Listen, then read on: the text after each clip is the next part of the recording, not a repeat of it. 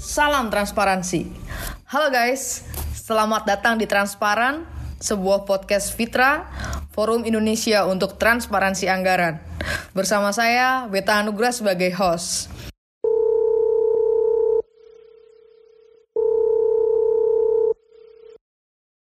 Bismillahirrahmanirrahim. Assalamualaikum warahmatullahi wabarakatuh. Assalamualaikum warahmatullahi wabarakatuh, Bet. Halo, selamat malam kakak dokter yang aku sayangi, yang aku hormati dan selalu aku kangenin pastinya ya. Masih dalam rangka lebaran, jadi mohon maaf lahir batin atas nama aku, Beta, dan juga teman-teman di Seknas Fitra. Halo, selama bersaudara dengan Sus for Flores, banyak salah ya, kita kan suka hobi bercanda gitu ya hobi merepotkan. Mohon dimaafkan lahir dan batin. Ya, sama Beta. Sampaikan salam juga buat teman-teman semua di Citra. Maaf lahir batin dari kami semua di uh, Maumere. Salam rindu kami. Kepingin mm. segera bisa ketemu lagi. Mm. Mudah-mudahan mm. terwujud. Mudah-mudahan amin. Ya. Kami juga udah nggak tahan ini kan. Secara Maumere itu udah sudah tertanam dalam hati kami dan sudah kami jadikan sebagai kampung kedua ya kan? Teman-teman semua pendengar uh, podcast transparan setelah mungkin kita off ya oh, oh bukan off sih pause dulu mungkin.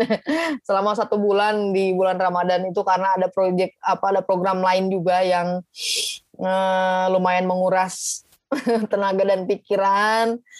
Sampai akhirnya uh, di hari ini uh, tepat tanggal uh, 20 Mei 2021 puji syukur saya mendapatkan kesempatan nih untuk ngajak ngobrol seorang perempuan yang luar biasa sekali pengalaman hidupnya, dedikasinya, karakternya dan prinsip-prinsipnya dalam menjalani hidup itu ya. Sepanjang saya tahu nih, beliau adalah dokter gigi bernama kakak Nur Kartika, Nur Kartika atau biasa kita akrab panggil nih kalau sama teman-teman eh, SFF eh, dan teman-teman yang lain itu kita sering panggilnya Kacut.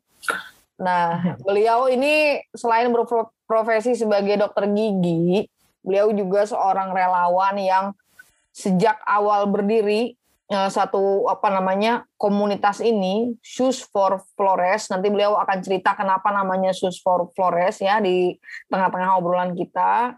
Dan juga berkembang menjadi Share for Five yang uh, berlokasi di Maumere melakukan banyak kegiatan di sekitar Maumere ya terutama di Pulau Flores.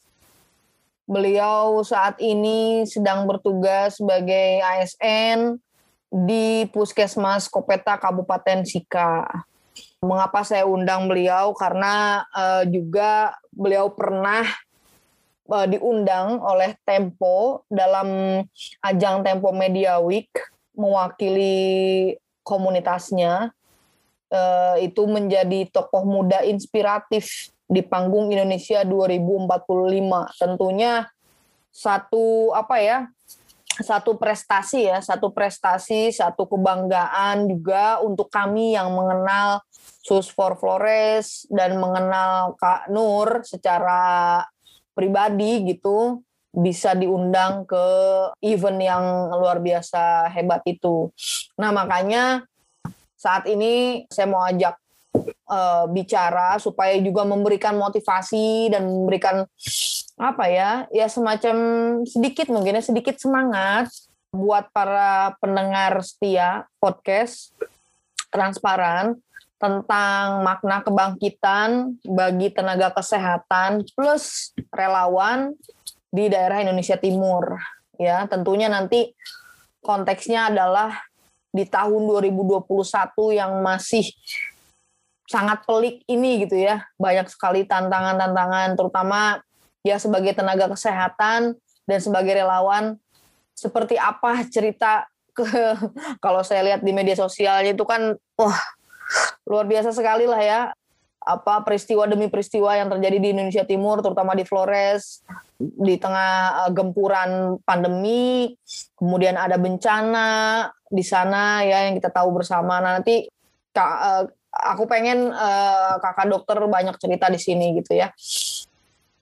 Ya mungkin bisa langsung aja mungkin ya kita awali dengan um, apa aja sih sebetulnya saat ini aktivitas yang sedang dijalankan oleh Kak Nur.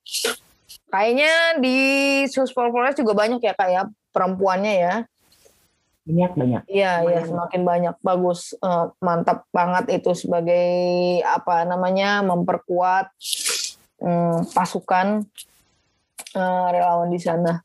Oke, mungkin untuk yang pertama aku pengen tahu nih saat ini aktivitas apa aja sih kak yang lagi apa yang lagi running gitu ya dilakukan. Nah kemudian uh, juga apa yang jadi motivasi utama hmm, kakak uh, memilih gitu kan menjadi dokter gigi. Mungkin kan kakak asli gitu ya asli Flores nih. Terus kemudian kepikiran pengen jadi dokter gigi ya gitu kan. Kuliah di mana terus kemudian ya kalau saya dengar ceritanya itu kan menarik sekali ya waktu kita cerita secara intim berdua. Makanya sekarang harus lebih banyak lagi orang dengar ceritanya langsung dari orangnya gitu kak. Oke, itu dulu deh aktivitasnya apa sekarang, kemudian apa motivasi utamanya memilih jadi dokter gigi dan dan kemudian kembali bertugas di tempat tinggal, tidak memilih untuk bertugas di kota besar misalnya gitu. Uh, dan kemudian oh, satu lagi, kapan sih pertama kali meneguhkan diri untuk oke, okay, uh, gue juga mau turut serta nih gue jadi relawan gitu kan, uh, bikin komunitas sama temen-temen di kampung halaman sampai berdiri sampai eksis saat ini? Oke, itu dulu Kak. Silahkan jawab. Ya, jadi kesibukan saat ini masih karena saya ASN, pastinya ya masih masuk pagi, pulang siang, kerjanya di poli gigi, ketemu dengan pasien-pasien gigi, kemudian ketambahan sekarang praktek sore dan uh, di SFF tentunya.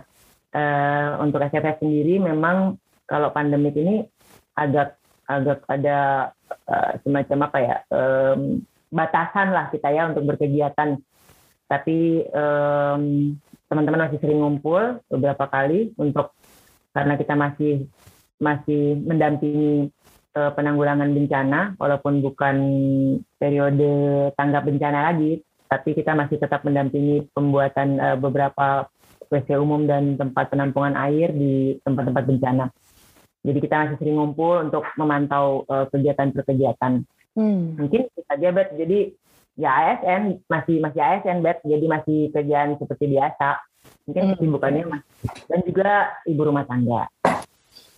Nah sekarang ini kegiatan terdekat yang sudah dilakukan bareng-bareng ya. teman-teman relawan ini apa aja kak? Kegiatan rutin yang seperti biasanya SFF lakukan itu uh, sama sekali vakum kita sejak 2000 19 eh, ya 2019 itu terakhir di bulan Maret itu kita ke Adonara untuk kegiatan uh, eh, SFS ketemu dengan teman-teman kecil kami di sana. Setelah hmm. itu pulang-pulang balik dari Adonara pandemik dan sampai sekarang itu belum ada kegiatan yang seperti uh, rutin SFS biasanya gitu yang hmm. bermain tadi uh, kemudian pemeriksaan kesehatan, kelas inspirasi dan lain-lain itu itu sama sekali belum belum berlangsung. Tapi sejak dari 2019 yang uh, pandemik itu sampai sekarang sudah ada beberapa kegiatan uh, Support Forest plus SF5 dengan beberapa uh, komunitas seperti Generation Foundation itu kita juga membagi-bagikan APD kepada tenaga kebersihan waktu itu. Kemudian kita juga ada kegiatan uh, dengan BPJS kesehatan dalam rangka informasi penyampaian informasi juga tentang uh, COVID. Kemudian eh, yang terbaru ini adalah itu tadi yang sekarang masih kita jalanin itu adalah eh, pendampingan terhadap teman-teman pengungsi yang eh, ada di eh, posko-posko mandiri di eh, apa namanya di tempat bencana di Lembata dan di Adonara. Nah, jadi ada ada beberapa eh, titik-titik yang memang kami pantau terus tentang persediaan air dan juga WC umumnya. Oke. Dan sampai sekarang tapi masih terus ini kak, apa masih terus bolak-balik? Selama Ramadan ini uh, kita hanya sekali ke arah uh, di Kabupaten Sika juga ada pulau terluar di Kabupaten Sika yang juga mm -hmm. terdampak dengan mm -hmm. badai siklon kemarin itu mm -hmm. sekali. Tapi setelah itu kan ada pembatasan untuk uh, tidak boleh berlayar karena ada uh, apa namanya apa yang lockdown ya sama sekali. Nah itu kita tidak tidak tidak ke mana-mana jadinya. Nah rencananya ini dalam minggu ini atau minggu depan kita akan uh, bergerak lagi ke sana selama kami tidak bergerak atau tidak pergi ke sana, kita masih tetap menjangkau kom, apa komunikasi apa e, masih tetap berkomunikasi dengan teman-teman yang ada di Lembata dan Adonara. Jadi link hmm. kita di sana yang uh, jadi kita memanfaatkan link-link yang ada di sana untuk tetap bergerak memantau. Jadi walaupun kami tidak ke sana, tetapi kegiatan itu tetap berlangsung di sana.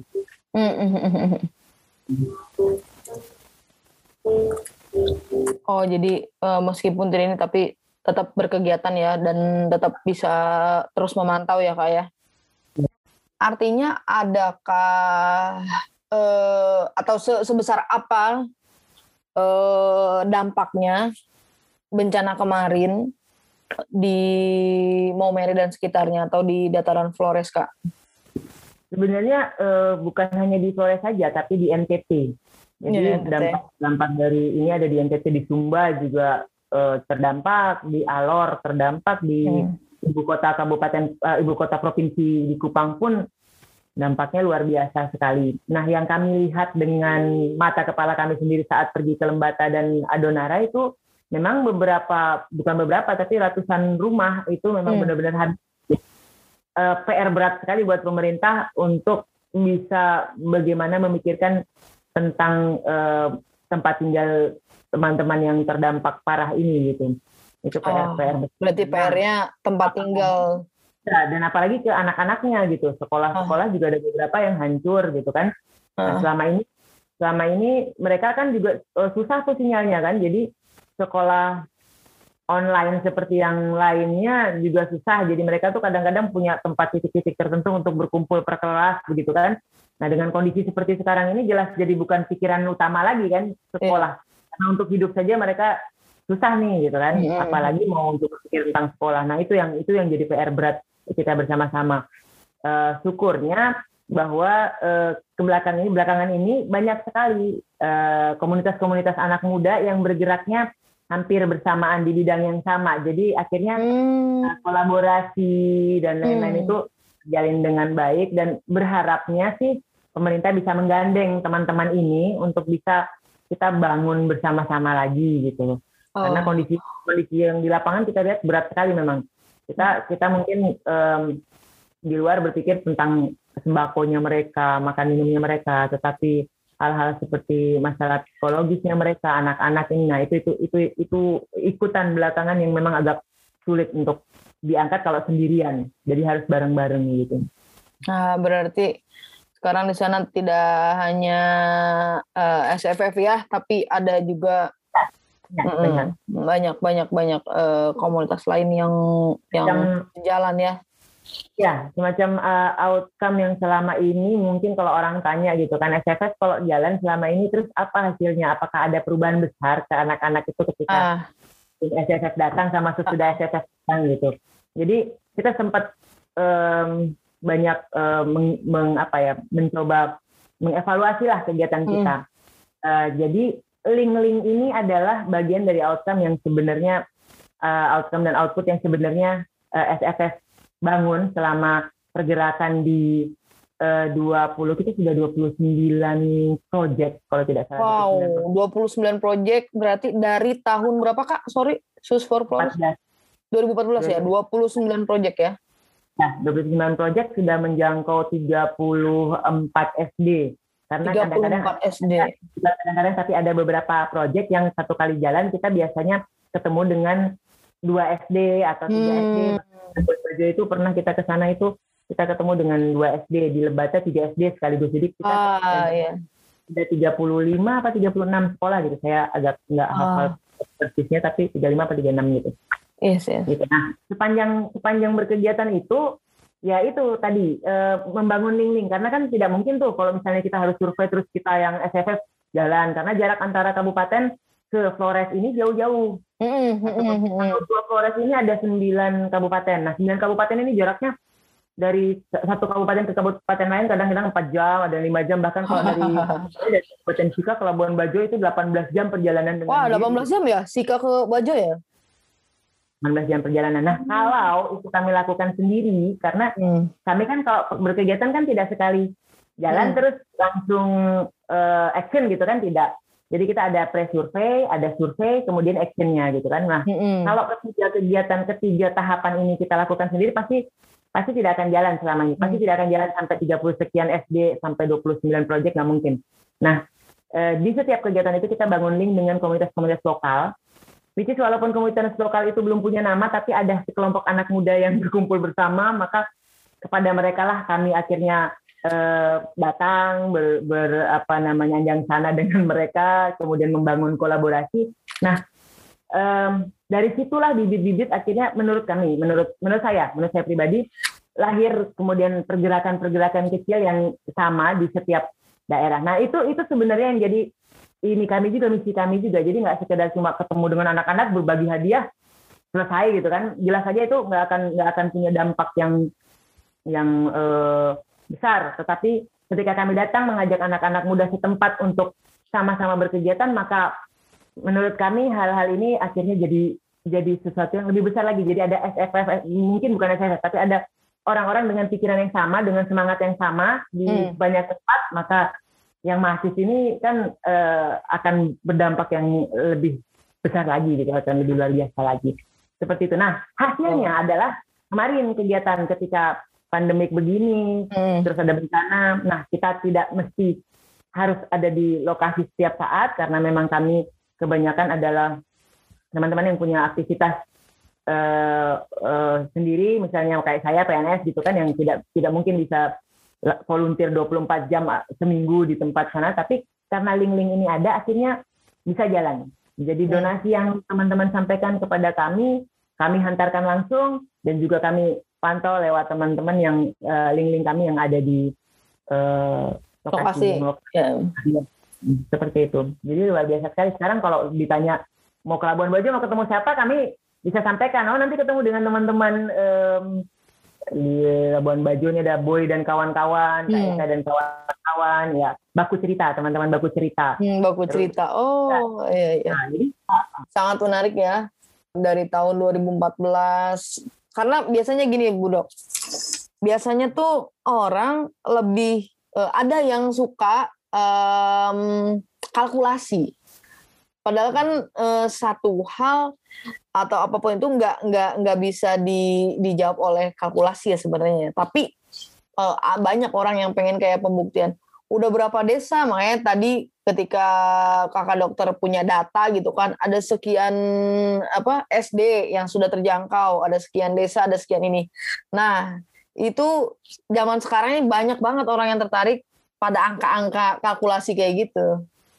Dari situ kan aku ngelihat nih, artinya prinsip kebersamaan, eh, apa tadi kalau kata istilah yang komunitas di Labuan Bajo tuh baku cerita kayak gitu ya, gotong royong gitu. Jadi prinsip utama bagi gerakan kakak dokter sama kawan-kawan di Maumere ya terutama. Aku nyambung ke pertanyaan selanjutnya gitu ya tentang stigma orang terhadap Indonesia Timur mungkin ini juga yang nanti bisa kakak selipkan gitu bahwasanya eh, pada akhirnya Indonesia Timur atau dalam hal ini kakak bisa cerita tentang mau mere gitu ya melihat Indonesia secara keseluruhan itu sekarang seperti apa. Salah satunya adalah stigma orang terhadap eh, keterpurukan hidup di Indonesia Timur. Nah itulah istilahnya gitu kan.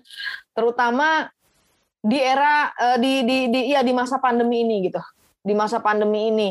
Kemudian uh, itu yang pertama tentang stigma, kemudian uh, apa yang dilakukan di masa pandemi ini, apa sih yang dilakukan oleh Maumere gitu ya, oleh teman-teman di sana di masa pandemi, khususnya mungkin lebih kepada ini ya uh, sarana dan prasarana kesehatan, Karena kan di masa pandemi ini kita juga jadi kayak uh, kebuka gitu loh. Tabir bahwa fasilitas kesehatan dan pelayanan kesehatan di Indonesia ternyata nggak cukup siap menghadapi uh, wabah semacam ini kan kak. Nah seperti apa kondisinya di sana gitu? Oke, menurut aku itu sangat menarik. Jadi yang yang pertama tentang stigma, stigma orang terutama orang urban melihat uh, melihat Indonesia Timur seperti apa saat ini. Kemudian uh, bagaimana perjuangan teman-teman melawan pandemi ini dan uh, ya tadi performa atau uh, ya performa fasilitas atau layanan kesehatan di sana tuh seperti apa? Gitu kak. Itu dulu sebelum nanti kita masuk ke pertanyaan yang terakhir tentang kebangkitan versi kakak. Oke kak silahkan tapi eh, saya mau nyampein juga ke beta jadi ya. kami volunteer ini adalah orang-orang yang sebenarnya kelebihan waktu mungkin dalam tanda petik kelebihan waktu. Dan dan yang saya bilang kolaborasi tadi bukan hanya sekedar kami dengan komunitas hmm. lain, tetapi kami hmm. dengan donatur. Ah. Jadi kita juga nggak bisa ah. berat sendirian. Makanya saya selalu bilang menarik, bahwa menarik. sebenarnya volunteer betul, volunteer itu e, nge-share waktunya. Tapi teman-teman donatur jangan lupa mereka juga punya perhatian sebenarnya. Hanya mereka nggak ah. bisa, nggak punya waktu. Jadi yes. mereka berbaginya lain gitu kan. Ah, makanya, ah, ah, ah. makanya ini kolaborasi sempurna sebenarnya. Sempurna, Jadi benar-benar. Kami kami tidak pernah bilang wah kamu nggak pernah jalan-jalan ke apa ke ke apa teman tempat-tempat ini apa namanya? Lapangan gitu ya. Lapangan, oh, bukan volunteer gitu atau tidak yeah. tidak. Ya, yeah. justru yeah, yes. menurut saya semua orang itu itu hebatnya sebenarnya Indonesia itu kalau ada sih semacam kadang-kadang ya merasa hmm. bahwa pesimis banget dia jadi orang Indonesia kok gini-gini amat gitu ya. Ini gini gitu kan. Inilah pesimis banget. Tapi ketika bergerak bersama-sama SFF dan melihat bahwa yang peduli itu banyak banget gitu. Betul. Yang mau bergerak, yang sama bergeraknya dengan kami, yang mau bergerak itu juga banyak gitu. Hmm. Jadi sebenarnya Indonesia tuh luar biasa gitu. Hmm. Hmm. Dan bisa ngeliat bahwa kita nih, aduh, kita tuh kuat banget, kita tuh keren banget kalau kita udah sama-sama gitu kayak uh, ya ini kalau misalnya kita uh, selama ini kan SFF kalau mau bergerak kan biasanya gitu kan buka donasi gitu kan. Terus akhirnya bisa ada kegiatan itu karena teman-teman juga support gitu. Mm -hmm. uh, walaupun memang selain donasi kita bikin SF5 itu tujuannya untuk juga bisa support dana untuk SFF gitu kan. Ada ada unit kreasinya lah di SF5 yang akhirnya kita bisa dapat dana untuk SFF tapi dukungan teman-teman di luar sana yang bukan ada di Kabupaten Sika yang tidak bisa bergerak bersama-sama kami di lapangan itu juga luar biasa Bel. Uh, apa ya kelebihan yang kita punya yang lebih materi membagikan materi yang lebih waktu kayak kami kami ini yang membagikan waktu kami gitu untuk ah, iya. itu jadi sepakat sepakat kak. Jadi kontribusinya masih banyak opsi untuk berkontribusi ya, ya kak ya? jadi yang yang kita boleh bilang apatis tadi ya yang sama sekali lurus dengan hidupnya sendiri nggak melihat kiri kanan nah itu hmm. saya saya masih percaya bahwa kita di Indonesia uh, masih punya hati, masih peduli punya, ya kepedulian ya. ya. Kepedulian itu masih. Kemudian stigma itu juga Ya. Kenapa kami bergerak dari kampung ke kampung? Kami ingin menghapus stigma bahwa kita orang Flores ini susah gitu.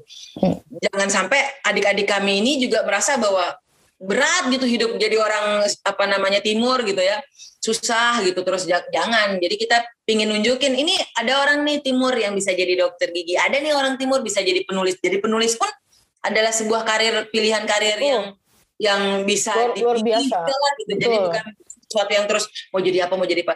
Jadi membuka was, wawasan ke adik-adik yang mungkin ada di tempat-tempat yang uh, apa orang bilang remote area tempat-tempat terpencil yeah, yang yeah. tidak tidak punya gambaran yes, mau yes, yes. jadi apa. Nah kita kenalkan tuh karir-karir yang unik-unik. Ada chef kan, ada teman kita hmm. yang juga koki gitu kan.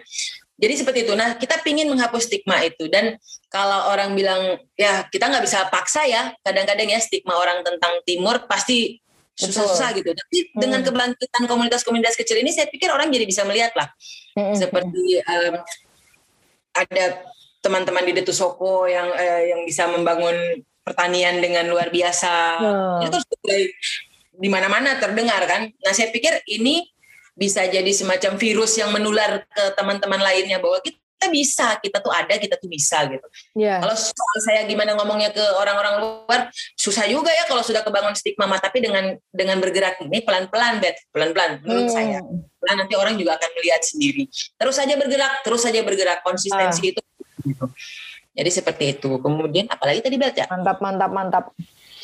Uh, iya fasilitas kesehatan, layanan oh, kesehatan. Oh, itu ya, ya, ya, ya, itu memang sulit sekali. Apalagi masa pandemi ini kita kayaknya uh, otak kita ada diperas untuk lebih kreatif gitu ya. untuk lebih kreatif gimana caranya karena dari segi dana, dari segi wah pokoknya serba keterbatasan walaupun memang untuk Covid ini sudah uh, penganggarannya memang luar biasa besar.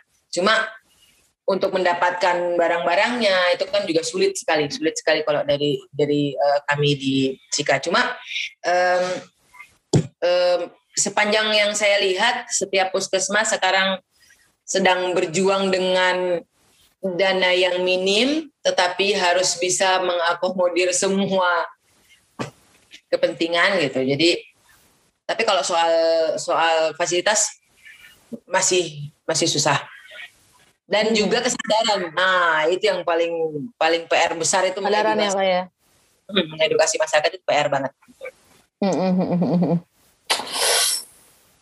Nah, menjadi tantangan di semua daerah ya, sepertinya ya Kak ya, untuk pasti, pastinya. Makanya saya bilang sebenarnya sama saja di tempat lain juga kesulitan gitu, apalagi di tempat kita bahkan kadang-kadang sudah dianggap nggak penting di beberapa tempat tidak berjalan itu tidak berjalan. Hmm, hmm, hmm, betul betul betul baik lagi ya kak karena kita ini lagi ngobrol soal kebangkitan. Nah, setelah setelah apa yang kakak ceritakan tadi gitu kan uh, sudah dibongkar. Nah, kalau kita kerucutkan nih kak, kalau sekarang kita kerucutkan kebangkitan versi kakak dokter sebagai tentunya sebagai tenaga kesehatan dan sekaligus relawan yang tidak pernah selesai di Indonesia Timur khususnya di Sika itu itu seperti apa sih di tahun 2021 ini loh ya. Aku tetap menekankan tahun 2021 atau tahun 2020 gitu kan era-eranya uh, orang-orang bicara revolusi industri eh sorry revolusi teknologi terus kemudian juga literasi di era digital, digitalisasi dan segala macamnya lah gitu. Jadi kayak kita tetap melihat konteks tahun di mana segalanya serba semakin uh, semakin update, semakin update, semakin upgrade segala sesuatunya terutama teknologi.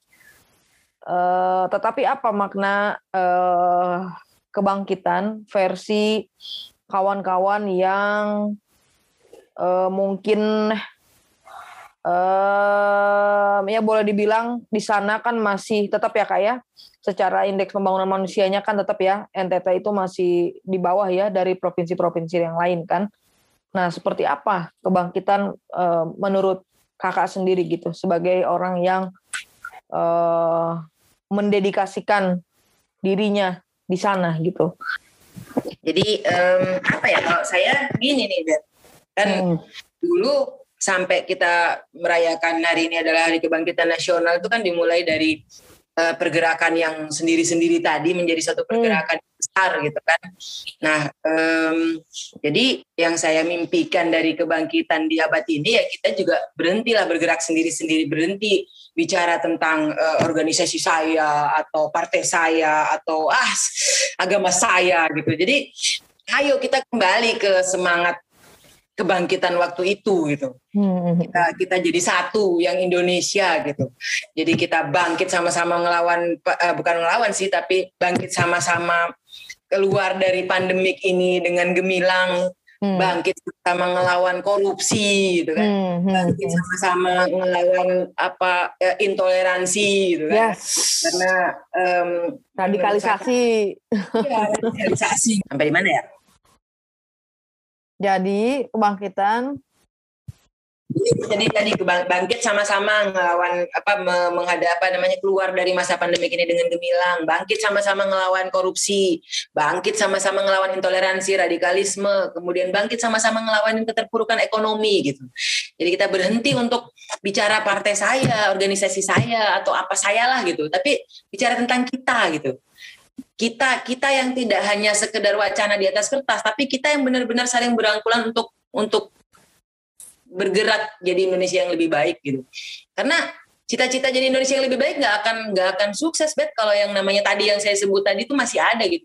Pandemik jelas itu kalau ada kita kayaknya susah banget keluar kalau kita tidak pemerintah tidak bikin apa ya ini kan pedoman ganti-ganti ya ganti-ganti karena hmm. dari dari internasional apa dari apa WHO berubah kita berubah hmm. gitu hmm. dan sebentar lah sebentar buka sebentar ini ah, hmm. kayaknya coba bikin mitigasi yang um, apa ya yang tepat strategis yang yang strategis gitu yang yang yang tidak bikin masyarakat bingung tidak bikin masyarakat itu panik tidak juga bikin masyarakat itu terus ngerasa bahwa ini cuma hoax saja karena sebentar ganti sebentar ganti lagi sebentar ganti gitu nah pandemik rusak banget lah kalau mama kita tidak tidak bikin sesuatu yang uh, strategis isu-isu strategis tentang pandemik ini tidak dibuat kita kita nggak akan keluar lah dari dari keterpurukan kita gitu. Yes.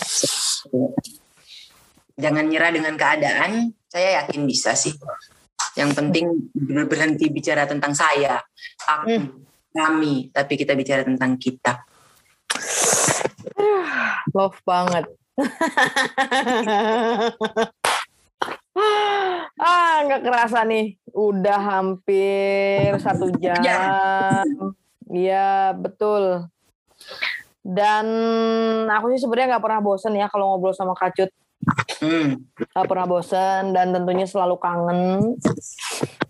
Di akhir nggak uh, nggak nggak perlu ada closing statement ya karena ini obrolan obrolan santai gitu kan tadi aja udah closing statement yang keren banget sih jadi kita itu bicara tentang kita gitu ya. Nah itu kayaknya yang bakal jadi judul podcast ini.